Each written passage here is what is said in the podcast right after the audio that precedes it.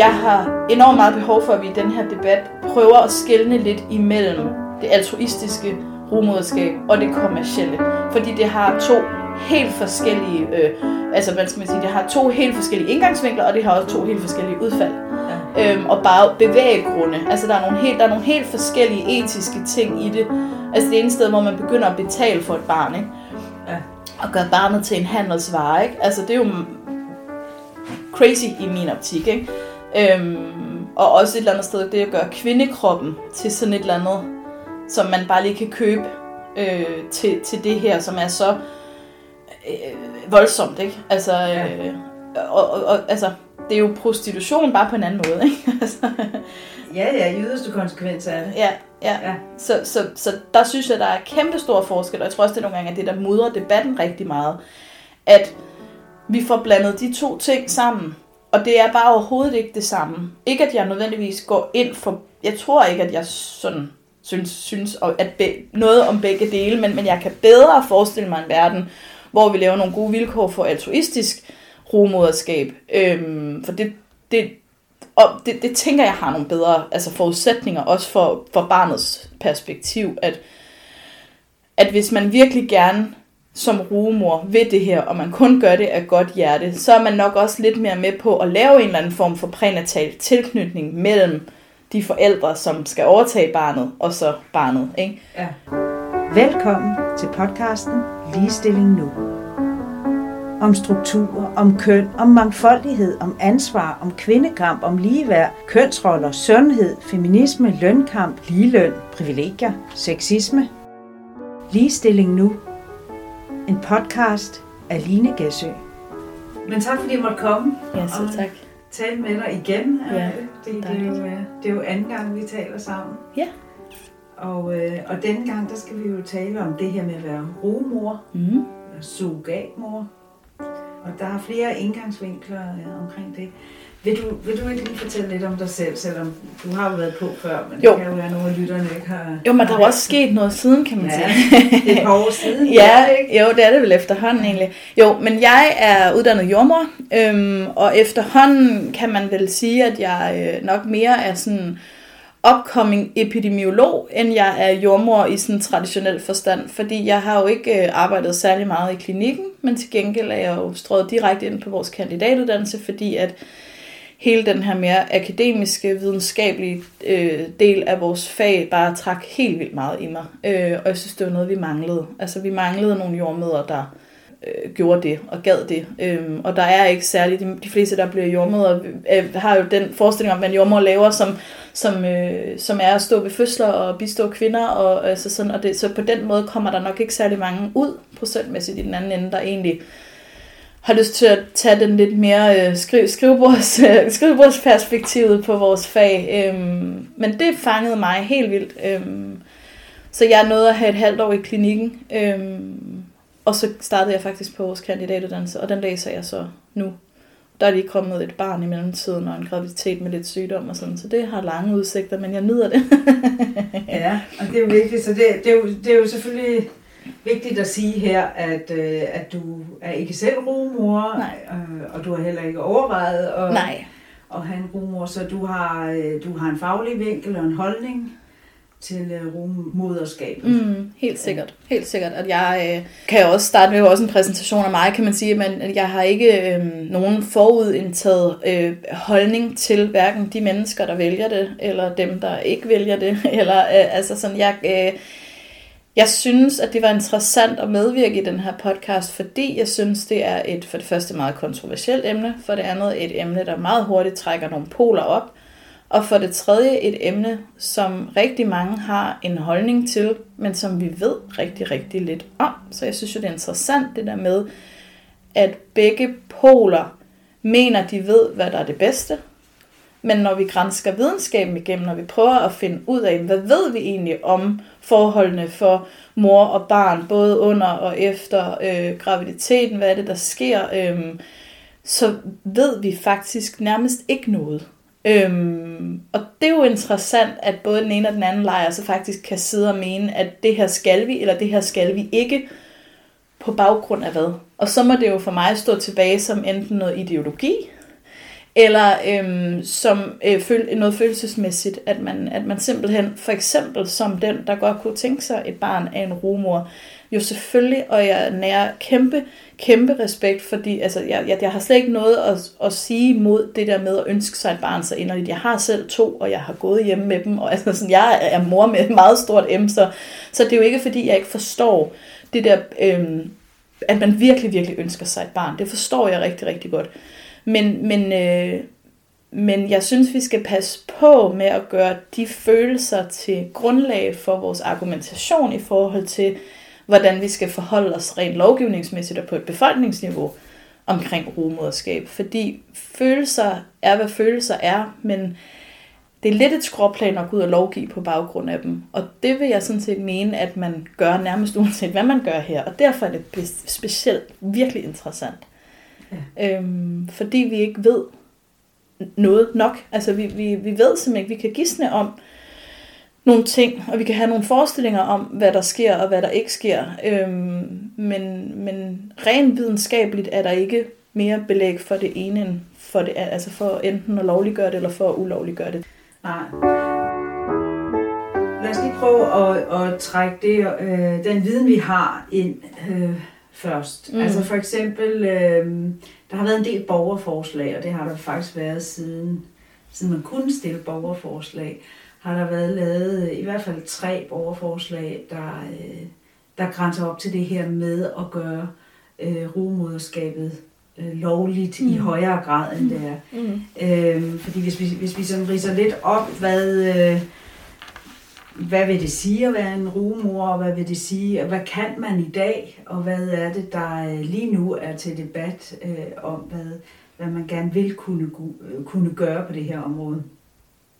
Altså en, en rumor eller en surrogatmor, det er en, der, øh, det er en, der efter aftale bliver gravid og føder et barn, som hun efterfølgende overdrager til andre mennesker. Og det vil sige, det er... Øh, nu, øh, nu tager vi den biologiske, det biologiske køn, det er en kvinde biologisk set, som, øh, som enten bruger sit eget æg, eller øh, den kvindes æg, som, som, som skal have barnet bagefter, eller en helt tredje persons æg. Øhm, så der er altså eksempler på, at ægget kan komme alle veje, alle vejene mm, fra, så at mm, sige. Ja. Øh, så det behøver ikke være den mor, der adopterer, der, øh, hvis æg det er. Det behøver heller, og det kan også være øh, den gravide kvindes æg, der mm. bliver brugt.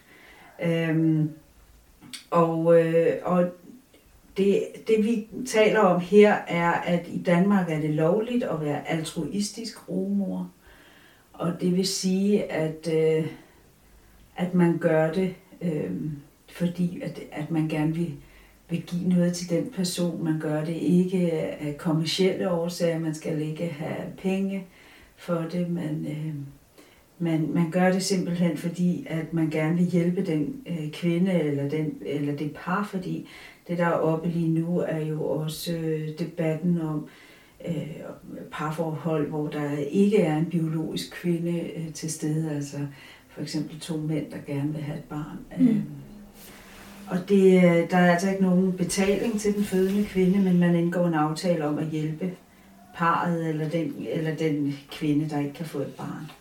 Og så, øh, og det vil sige, det, det man, man kan kun finde en altruistisk rumor inden for egen omgangskreds, fordi det i Danmark øh, er forbudt, og øh, det er forbudt at tage penge for at, at være rumor, og det er øh, det er også øh, forbudt at henvise til en rumor, så man kan ikke, man, man må ikke sådan øh, sige, jeg kender en, eller øh, man må heller ikke annoncere efter en rumor. Og det gør jo selvfølgelig, at det er begrænset øh, at, at kunne finde en rumor.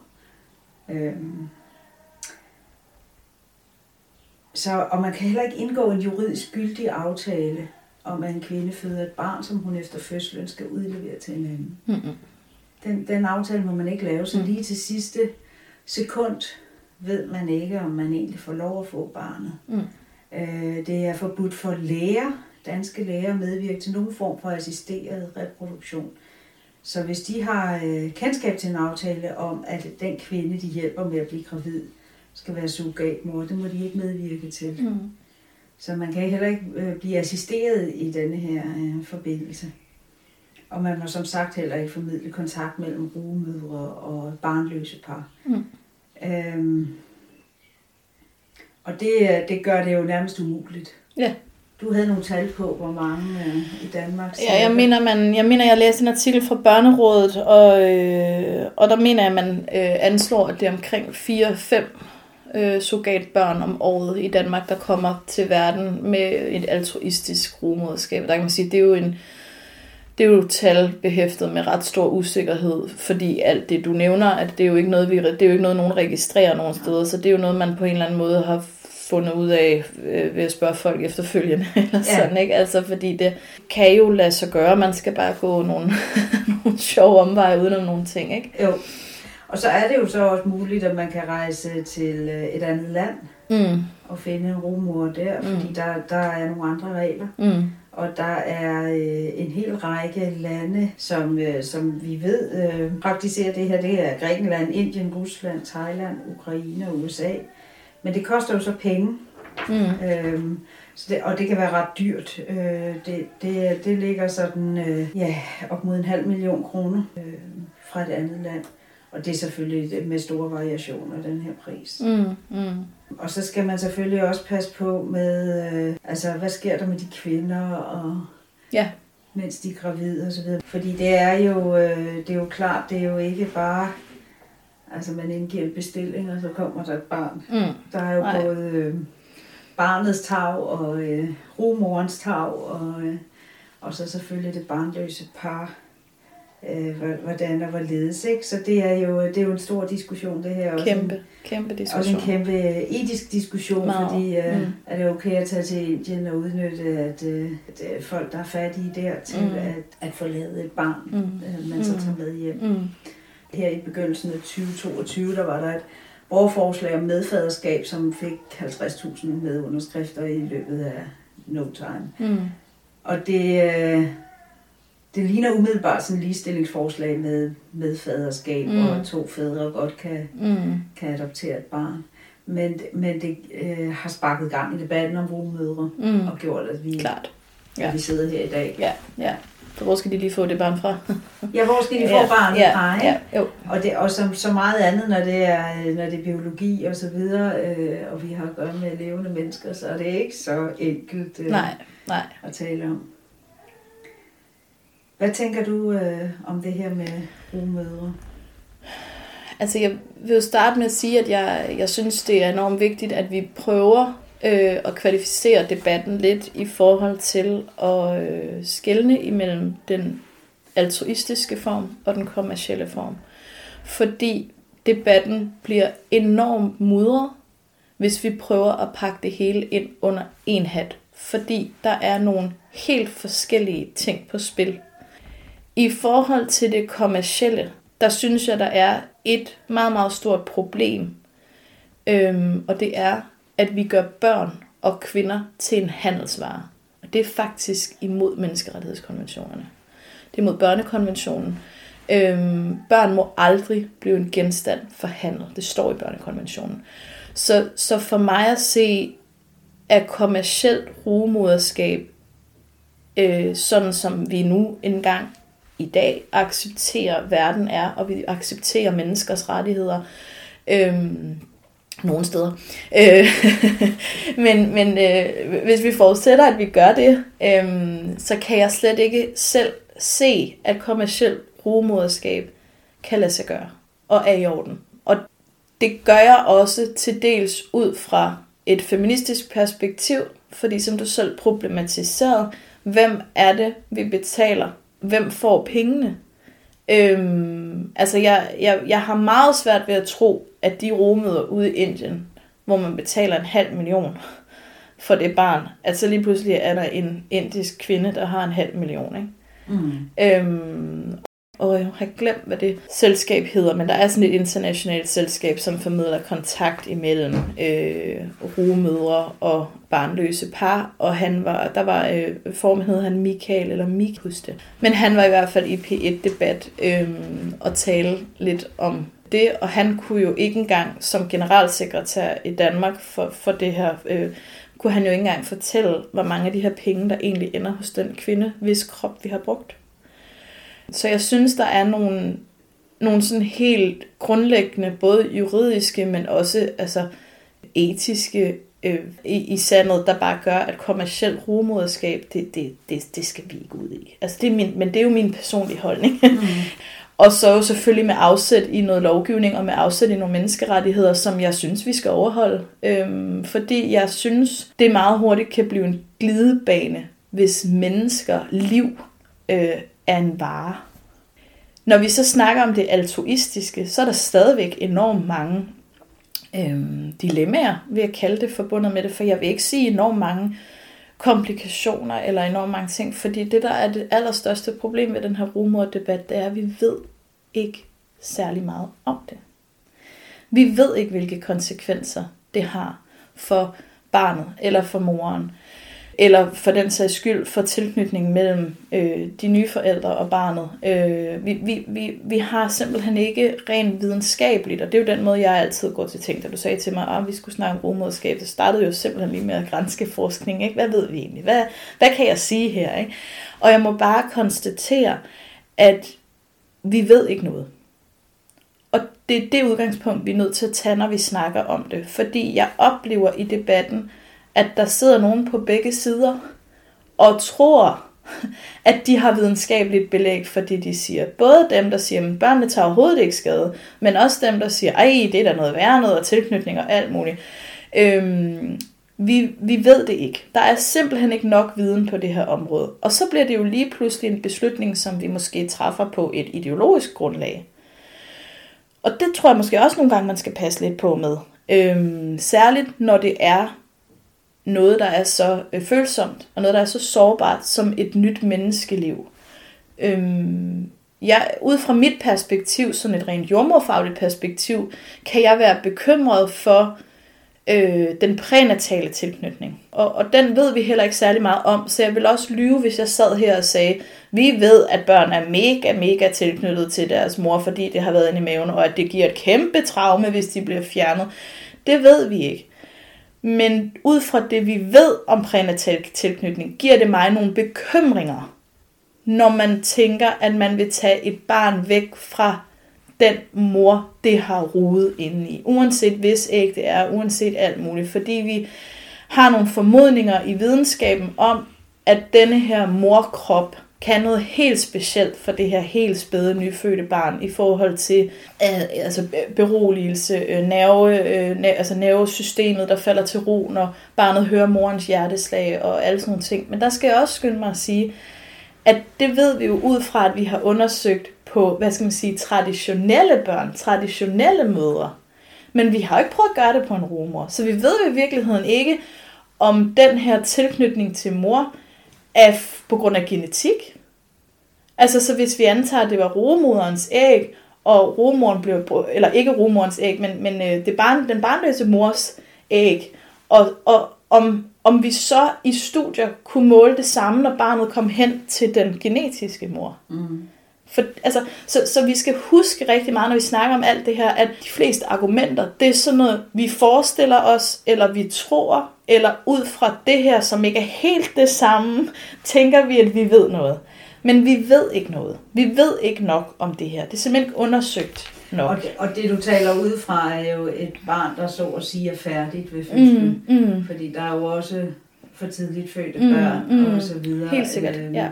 Og hvilke vilkår har de så, hvis de kommer ud øh, alt for tidligt ja. og har brug for øh, en anden tilknytning ja. end et barn, der er ja. ligesom færdigt. Ja, ja. Øh, og, og vi, vi, vi ved også fra adoption, øh, at, at børn, der er bortadopteret, det er jo øh, noget andet. Og det er også derfor, jeg igen må sige, at vi ved det jo ikke nødvendigvis, om det gælder for rugemødre og børn af rugemødre. Men vi ved fra adoptionsstatistikkerne, at børn, der er bortadopteret, øh, har øget risiko for depression og øget risiko for angst og faktisk også øget selvmordsrisiko. Det kan man jo så sige, men hvorfor har de det? Ja, ved vi, om det har noget at gøre med, hvem de har boet i i ni måneder? Hmm, det er ikke sikkert, at vi ligesom ved det. øhm, eller er det noget, at noget af alt det andet, der kommer med at være adopteret? Ikke? Er det... Mm er det det der med, at det er en mor, der har givet øh, sig fra sig? Er det det, der sætter ar på sjælen? Øh, og er det nødvendigvis det, der sker i et altruistisk rumoderskab, at moren ikke vil have noget, med, noget at gøre med barnet? Fordi hvis moren fortsat er en figur i barnets liv, har barnet så de samme tilknytningsproblematikker, som bare er blevet revet væk fra sin mor ved fødslen. Og igen lander jeg der, hvor jeg bare må sige, vi ved ikke nok om det her. Og hvad skal vi så tage at gøre med det? Ikke? Hvad, hvad, hvad, hvad skal vi gøre, når nogen barnløse par ønsker sig helt vildt meget et barn, og vi egentlig ikke med sikkerhed kan sige til dem, at du forvolder skade på barnet, hvis du vælger at bruge en rumor. Det kan vi jo ikke sige til dem med sikkerhed. Øhm, omvendt dem, der gør det, kan, altså, kan, kan vi jo så også stå og, og, og være sådan lidt, hmm, altså, øh, hvor, hvad, hvad, hvorfor skulle jeg ikke få lov til at gøre det her, for der er ikke noget, der tyder på, at barnet tager skade. Mm. øhm, og der, der tror jeg, man er nødt til at hæve sig lidt op i et helikopterperspektiv, når man står i et så voldsomt dilemma, og tænke lidt over, hvem har bevisbyrden her? Altså, hvem, når vi ikke ved, hvad der foregår. Når vi ikke ved, hvilke konsekvenser det har. Vi kan i hvert fald ikke, vi kan sige det på sådan anekdotisk niveau, altså så bliver det jo sådan noget med, at min søster, hun er barn af, et, af en rumor, hun har det fint, ikke? Øh, sådan arbejder jeg normalt, ikke? øhm, men det kan være rigtig fint, at der er nogle rugebørn, der har det helt vildt godt, ikke? Altså det er jo dejligt, skønt, ikke? Men vi kan nok ikke lovgive på baggrund af, at Jytte hen om hjørnet, øh, hun var rumorbarn og har det fint. Altså, så, så vi er jo nødt til på en eller anden måde, at vi er jo endt et sted, hvor vi er nødt til at tage stilling til, hvad gør vi, når vi ikke ved? Og øhm, det er jo i virkeligheden den debat, vi skal tage. Det er i virkeligheden ikke for og mod romoderskab, fordi der skal vi have meget mere forskning øh, på bordet for at kunne sidde og sige, at det er godt, eller det, det kan man godt, fordi børnene har det fint, eller det kan man ikke, fordi det ender galt. Ikke? Ja. Så debatten ender jo et eller andet sted, der hvor vi er nødt til at beslutte, hvad gør vi, når vi egentlig ikke ved, hvilke konsekvenser det her har. Og et eller andet sted også, jeg havde en lang samtale med en af mine dejlige jordmorkollegaer i går, også måske må erkende, at vi finder aldrig ud af det. Fordi det er et område, der er rigtig, rigtig svært at forske godt i. Men det er jo samtidig et område, hvor vi måske alle sammen godt kan være enige om, at det er ret vigtigt, at vi gør det rigtigt. Ja. Altså barnets øh, øh, livet, menneskelivet. Det er jo det, vi egentlig debatterer. Hvordan, hvordan skal vi håndtere det? Øhm, det? Det er jo hele følelseslivet, vi egentlig er ude i, og, og vil på en eller anden måde prøve at sætte på formel, og så finde ud af, hvad sker der, hvis vi gør sådan her, hvad sker der, hvis vi gør sådan her. Ikke? Øhm, så vi er måske ude i noget, hvor vi aldrig rigtig helt kommer til at stå og sige, vi ved med sikkerhed, at børnene ikke tager skade, eller mor ikke tager skade, eller vi ved med sikkerhed, at børnene tager skade, eller at mor tager skade. Jeg tror egentlig aldrig, vi finder den konklusion. Altså romoren så ja, skade. Ja, ja. ja. Øhm, og, og der er vi jo så nødt til at beslutte, hvad er det, vi, hvordan har vi det med de her ting, vi ikke ved? Og det bryder vi jo så ikke om som mennesker. Vi er jo sindssygt dygtige til at mm. finde ud af alt muligt. Vi har bare et problem med de der helt basale øh, Øh, menneskelige ting, som for eksempel tilknytning. Altså det hele oplevelseslivet, følelseslivet, det er virkelig svært at forske ordentligt i. Fordi der er så mange små ting, der påvirker, hvem vi er, hvordan vi føler, øh, hvilken tilknytning vi har til vores forældre. Nu er vi også begyndt at snakke epigenetik rigtig, rigtig meget. Ikke? Så har vi bare endnu en facet på, som vi er nødt til at undersøge, før vi ved med sikkerhed, hvad rumoderskabet, hvordan det ligesom altså, ja. manifesterer sig i børnene, og i øvrigt også i moren, for der er jo også, øh, man har jo også, der er også nogle forskere, der er begyndt at vende den om, og så begynder, at, når mor har født sine børn, så begynder at tage prøver på mor. Øh, og der har mor jo, til hun dør, har hun jo barnets gener i sig. Altså, øhm, så, så, så, så, så, på den måde, de, man, altså, jeg har svært ved og, og, og, og, og tænke, at den tilknytning bare kan kottes som sådan et ræb, og så tænker vi, at der ikke er nogen problemer med det. Men jeg kan omvendt heller ikke sidde her og sige, at der er problemer, for vi ved det ikke. Mm. Øhm, og så er det det der med, hvor ligger øh, bevisbyrden så henne? Ikke? Fordi hvis vi nu antager, at man skal indføre en eller anden form for medicin ja. i Danmark, så tager det syv lange og syv brede, og enormt meget dokumentation, og man skal øh, stå ret og for det ene og det andet, og det tredje og det fjerde, og altså øh, selv emballagen skal man jo øh, fuldstændig have helt klar på, hvad indeholder den, hvad sker der, når den her pille kommer i kontakt med det, hvad alt muligt. Det er så omfattende, heldigvis, både i Danmark og i Europa og i USA og i de lande, vi som ligesom normalvis sammenligner os med, er det enormt omfattende at få godkendt medicin til humanbrug. Mm. Øhm, og det er jo ud fra en tanke om, at vi har et forsigtighedsprincip, der gør, at vi udsætter altså ikke mennesker for noget, hvor vi ikke, vi kommer aldrig til at vide det 100%, og der har også været nogle skandaler, hvor man har troet, at det her var godt, og så viste det sig at have nogle bivirkninger, men vi skal komme så tæt på, at vi overhovedet kan, på at sandsynliggøre, at det her medicin, som jeg gerne vil give dig, det ved jeg, hvad gør, jeg ved, hvad det er, og jeg ved, hvilke bivirkninger du kan risikere, så jeg kan informere dig om det. Mm. Der synes jeg jo lidt, at vi har fået vendt bevisbyrden om i den her debat. Sådan så alle dem, der taler for det her ruge, øh, at vi ligesom skal lovliggøre rugemoderskab, øh, vil gerne have, at alle dem, der ikke synes, det er en god idé, skal bevise, at det går galt. Ja. Og det er altså ikke sådan, man normalvis gør. Det, det, det er omvendt bevisbyrde. Og det synes jeg er problematisk, og det synes jeg faktisk, vi skulle bruge meget mere tid på at snakke om. Hvordan kan det være, at dem, der mener, at vi skal gøre, som naturen har bestemt, og ikke pille ved noget, men lade naturen gå sin gang, hvordan kan det blive dem, der skal stilles til ansvar for dem, der ønsker at pille ved naturen? Ja. Altså, det, det, der, der er jeg nok... Øh, sådan indrettet, og det er en personlig holdning, det, har ikke, øh, det er ikke noget, der er hverken rigtigt eller forkert, men der bliver min konklusion i hvert fald, at bevisbyrden må ligge hos dem, der har tænkt sig at indføre noget nyt. Ligesom når vi indfører medicin. Så når nu vi er et sted, hvor vi ikke ved, hvilke konsekvenser det har, vi er i hvert fald er heller ikke tæt på at vide det. Altså, for man kan sige, at vi kommer nok aldrig til at vide det, men der er meget lidt forskning. Det forskning, der er, er enormt elendigt. Og det peger i øvrigt i begge retninger. Så det er det, jeg har undersøgt, og det er det, jeg, det, er det, jeg, det, er det, der er min baggrund for at sige, at vi ikke ved det her. Det er simpelthen, der er studier, der peger i den ene retning, studier, der peger i den anden retning. Det er sådan rent epidemiologisk, altså det vil sige videnskabsteoretisk, og sådan måden, man øh, vurderer studier på. Er det nogle dårlige studier? Altså, så, så, så vi kan ikke rigtig stole på dem, der er.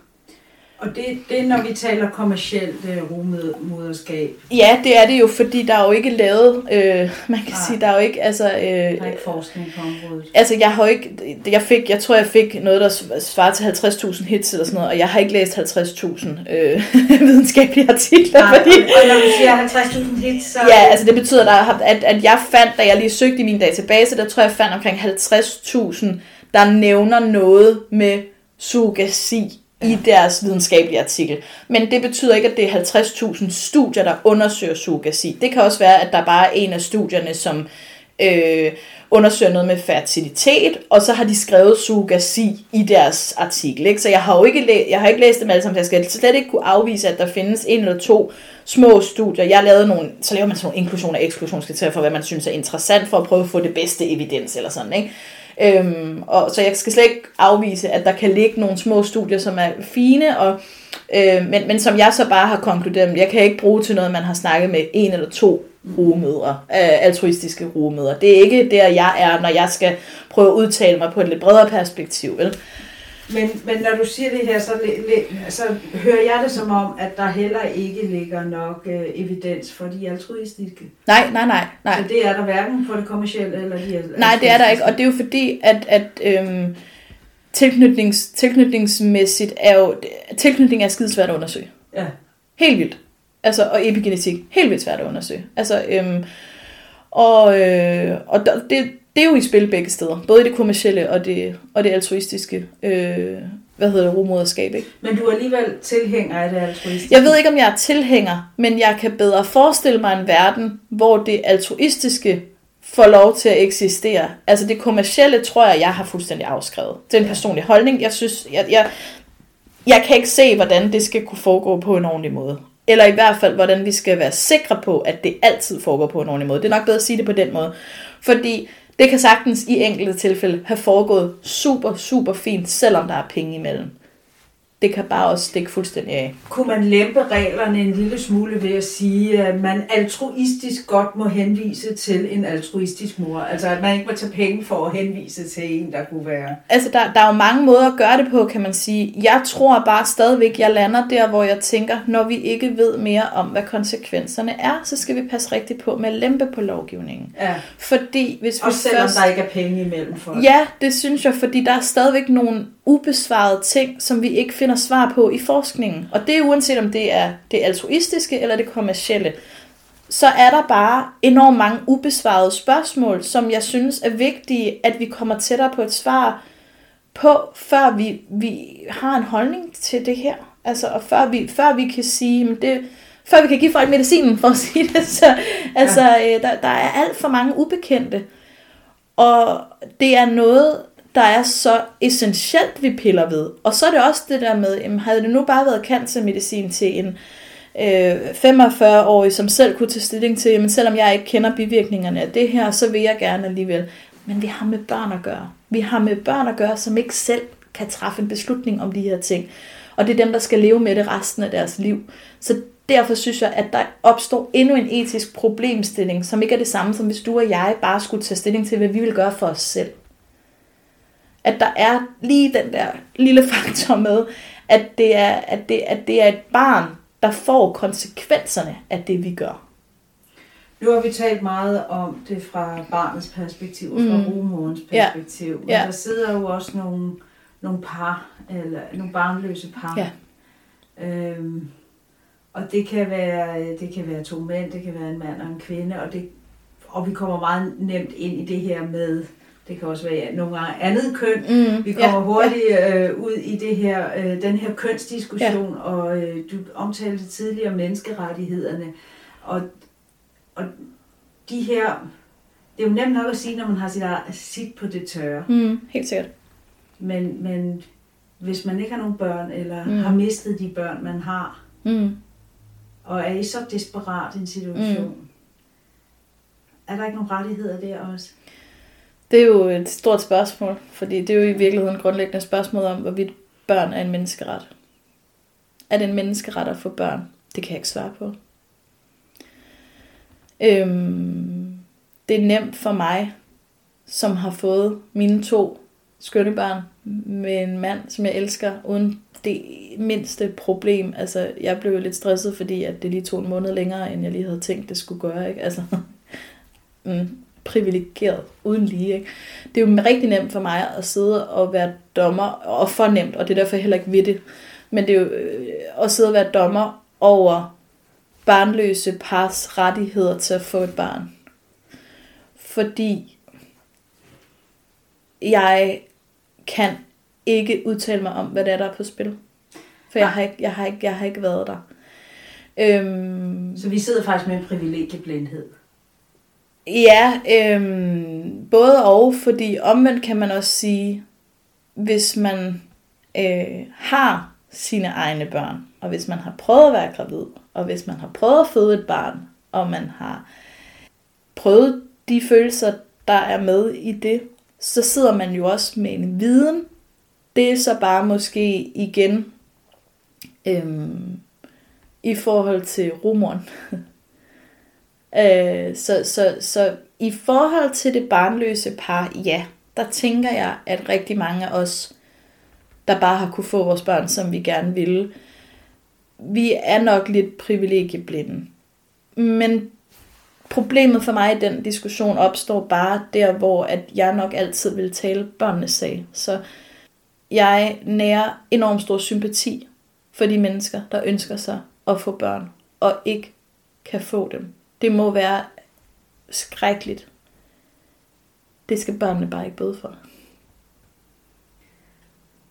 Tak. Så det, det, er, det, det er ligesom der, jeg lander. At øh, hvis, vi, hvis vi ikke ved, hvilke konsekvenser det har for børnene, og eventuelt den mor, rumoren, man, man anvender, så mener jeg ikke, at rettigheden til et barn skal trumfe potentielle traumer hos rumor og barn. For det er jo i virkeligheden i min optik udnyttelse. At man selv har et problem, man selv, og det er et kæmpe problem, og det er ikke noget, hvor jeg sådan tænker, altså det er ikke fordi, jeg vil øhm, sådan, øhm, hvad hedder det, øh, det er ikke fordi, jeg vil negligere, hvor stort et traume det kan være at være den, der ikke kan få børn. Men, men jeg vil nok godt stille spørgsmålstegn ved, om man så har ret til potentielt at traumatisere nogle andre. Fordi man selv har en udfordring, ikke? Jeg kunne forestille mig, hvis, hvis vi sad med... Altså det, der jo er oppe i vælten lige nu, er jo, er jo to mænd, der meget gerne, der ønsker sig et barn. Mm. Og en af måderne at få et barn kunne være at, at bruge en rumor. Ikke for at Mm. udnytte vedkommende, men fordi de har en masse kærlighed, de gerne vil give til et Mm. barn. Mm. Og mener, at de kan være lige så gode som enhver anden, som kan, kan de gøre det. det Selvfølgelig kan de det. biologisk. Ikke? Selvfølgelig kan de det. Og det er jo derfor, den debat er så svær.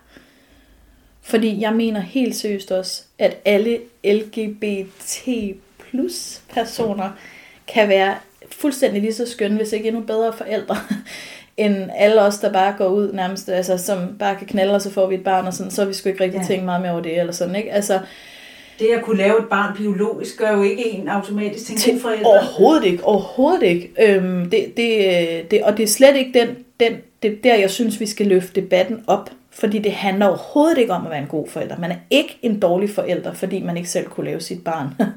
altså, selvfølgelig er man da ikke det. Men kær, alle mennesker har kærlighed, og i virkeligheden, så tror jeg, at de der, det der meget ønskede, altså det er, jo, det er jo virkelig nogle ønskebørn, der kommer ud af det her, uden lige, ikke? Altså, øhm, det er altså også nogle dilemmaer i det, men, men, men, men det er det jo virkelig. Det er nogle børn, der altså, virkelig kommer til at få så meget kærlighed, som man næsten ikke... Øh, øh, kan drømme om. Og det er jo også derfor, argumentet nogle gange kommer op. Jamen, hvorfor må vi ikke gøre det her, som er så fyldt med kærlighed, når der stadigvæk i Danmark er børn, der bliver øh, slået af deres biologiske forældre? Ikke? Der synes jeg bare, at hele den argumentation er, er skæv. Altså, øhm, fordi vi kan simpelthen ikke, vi kan ikke tillade os at træffe beslutninger på baggrund af, at noget andet er værre.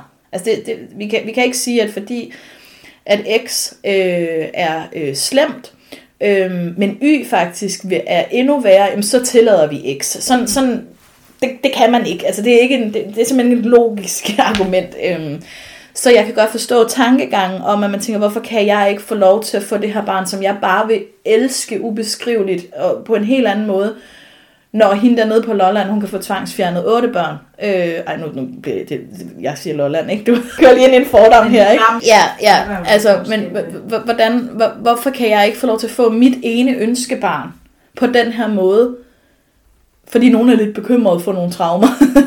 når en eller anden nede på Lolland, nu gør vi det lige igen, ikke? Altså, øh, øh, når, når en, en mor kan sætte otte børn i verden, så bliver tvangsfjernet igen og igen og igen og igen og igen. Og det, det, det er jo ikke, fordi vi nødvendigvis accepterer det, men det er jo det, der sker. Og det kan jeg sagtens forstå, tankegangen. Det er bare ikke rigtig et logisk argument. Altså, for det, det, man, man, man kan ikke rigtig argumentere på den måde, at fordi noget andet vil være endnu værre, så skal vi tillade noget. Og så er der jo også hele det der med en, altså noget, der er intenderet, ikke?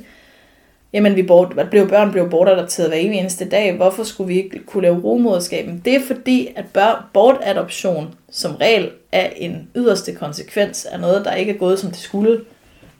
Rumoderskab, der er det intenderet, at vi tager barnet fra sin mor. Ja, vi ved dog også, at der er eksempler jo på bortadoptioner, som jo, øh, altså hvor børnene simpelthen er stjålet Ja, ja, og solgt. ja.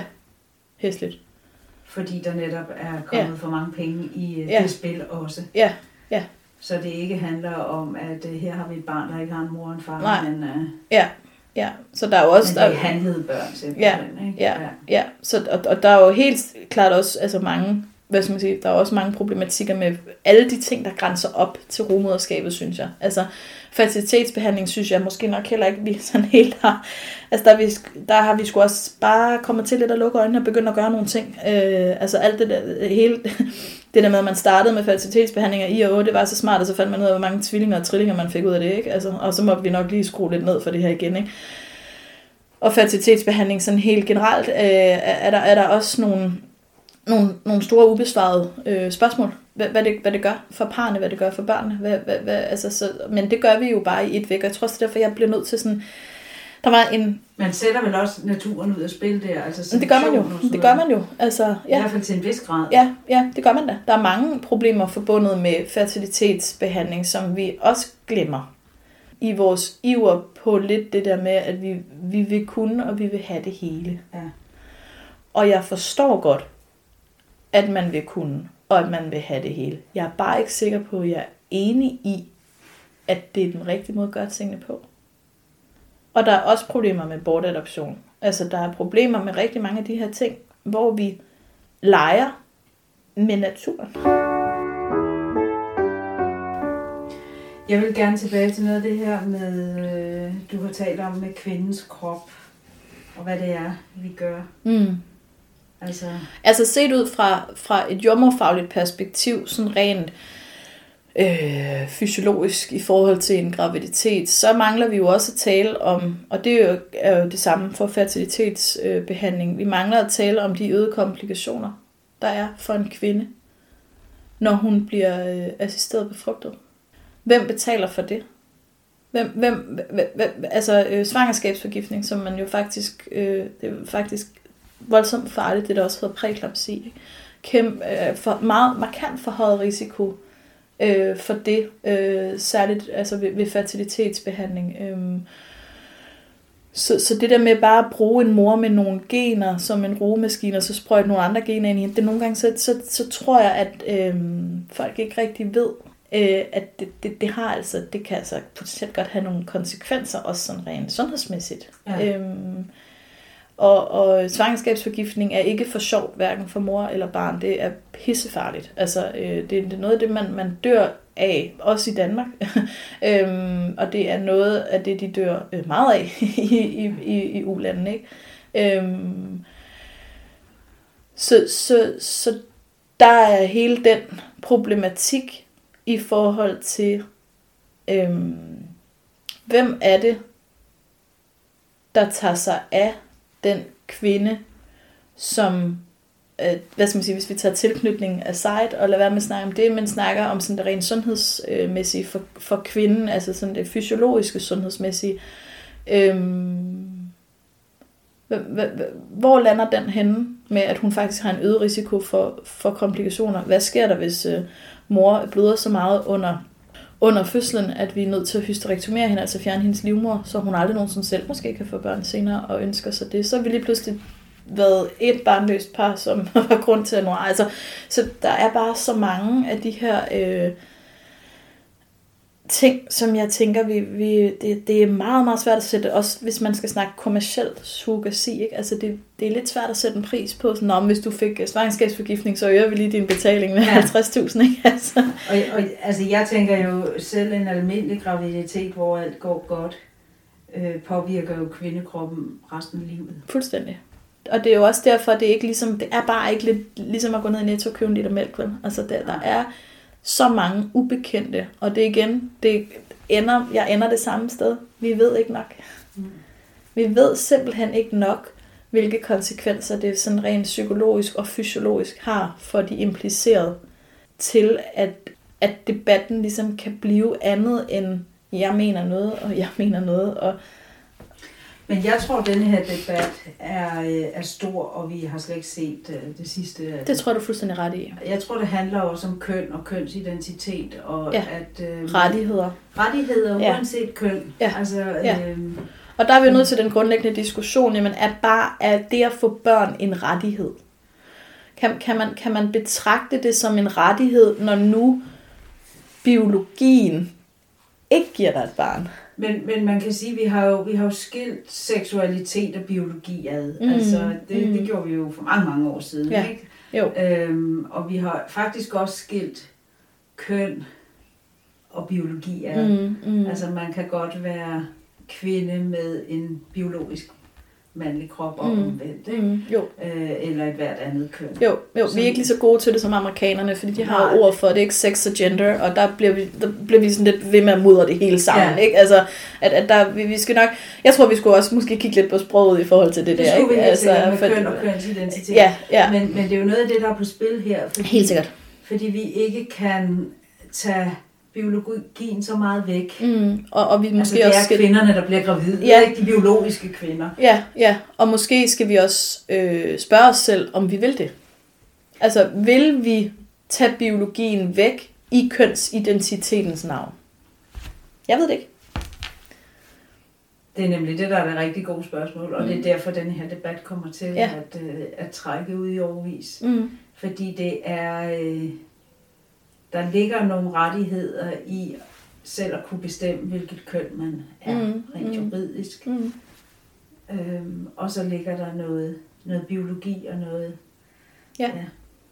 Ja, og, og og barnets rettigheder. der er jo, det, er jo, det er jo så, og, og det er igen der, hvor, hvor grunden til, at jeg ender der, hvor jeg ender hele tiden, der er så mange ubekendte. Der er så meget, vi ikke ved, at det er simpelthen, vi kan, vi kan ikke træffe en beslutning på et oplyst grundlag, for vi ved ikke, hvad konsekvenserne er. Altså.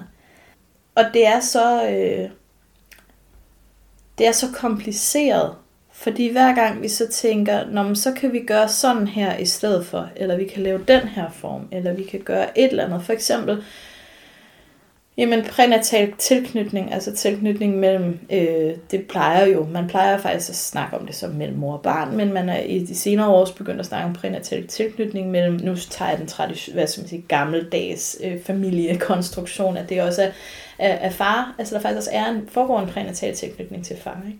Hvis vi tror på det, hvis vi tror på den prænatale tilknytning, så er vi jo også et eller andet sted nødt til at tro på, at der, er et pro- at, at der kan være et problem ved at bryde den. Øhm, men, men er det problem så stort nok til, at vi lader være? Det ved jeg ikke. Men vi er bare nødt til at erkende, at vi potentielt leger med noget her, som vi ikke ved, hvad konsekvenserne bliver af. Og det savner jeg, at nogen siger højt, at vi ved ikke det her. På baggrund af det her manglende forskning, at vi ikke ved nok, der, der hører jeg, at du vil anbefale, at vi beholder den lovgivning, vi har i dag, med det altruistiske rumoderskab. Ja, altså det, det tror jeg, jeg mener. Øhm, jeg, jeg, men, men der øh, må jeg jo også ærligt om, at der er, jo, der er jeg nok lidt for øhm, øh, forskeragtig til, at jeg egentlig har lyst til at have en holdning til det. Ja. Fordi jeg, øh, jeg tror, jeg tænker meget, at det jeg kan, det jeg laver, det jeg gør, det er øh, videnskaben, videnskabsdebatten, det er øh, nuancere øh, tingene fra det ene og det andet perspektiv ud fra de ting, vi ved. Men det er ikke mig, der skal beslutte, hvad vi så gør ved det. Hvis du spørger mig helt personligt om min helt egen personlige holdning, så synes jeg, at vi, vi kan ikke være for forsigtige her, for det er menneskeliv, vi er i gang med at objekt, altså gøre til objekter. Og det kræver et enormt forsigtighedsprincip, hvis du spørger mig. Det er ikke noget, man sådan bare lige gør. Så derfor, ud fra manglende viden omkring, hvad der er på spil, både i den generation, der så bliver børn af rumøder, men også dem, der bliver børn af børn, der har været børn. Altså, vi, vi, vi er ude i at pille ved noget, der kommer til at, at, at, at, at potentielt øh, påvirke øh, en, en mange generationer. Ikke? Der tænker jeg, at det er, vi ved ikke nok til at lave om på lovgivningen. Omvendt har jeg det også sådan, at jeg har absolut intet ondt at sige om, jeg har intet ondt at sige om altruistisk rumoderskab i de former, jeg nogle gange har hørt, hvor det forekommer, og der er en, at man har taget højde for den prænatale tænkning. Man prøver alt, hvad man kan for at erstatte det, som man har sat sig ind i, barnet muligvis kommer til at mangle, og som bliver et problem for moren. Man har gjort alt, hvad man kan. Der har jeg nok også omvendt lidt svært ved at se, at det traume på de børn er så kæmpestort, at det kan vi slet ikke tillade os. Men der er bare så mange facetter imellem de to ting. Der er så mange mellemregninger. Der er så meget imellem de to ting, som vi ikke har viden om. Så jeg, jeg, jeg tænker, at i og med at lovgivningen skal rumme alle, og ikke kun skal rumme dem, der har ressourcer, mulighed, tid, øh, overskud til at lave et en rumoderkonstellation, der virkelig til gode ser barnets behov, øh, og virkelig forsøger at lave en prænatal tilknytning mellem det barnløse par og barnet inde i maven, og øh, har, har, har gjort sig alle mulige tanker om, hvad gør vi, når barnet er to år, og siger sådan her, hvad gør vi, når, altså hvis man virkelig har sat sig ind i det, men vi kan jo ikke lave lovgivning på baggrund af de par. Så jeg synes, jeg er meget splittet omkring det. Og jeg synes også, det viser lidt, hvordan sådan en som mig har det, når jeg ikke ved noget. ja. Altså når jeg ikke kan finde viden om noget, så bliver jeg sådan hvorfor ikke det ene, hvorfor ikke det andet, og det her argument og det her argument. Og...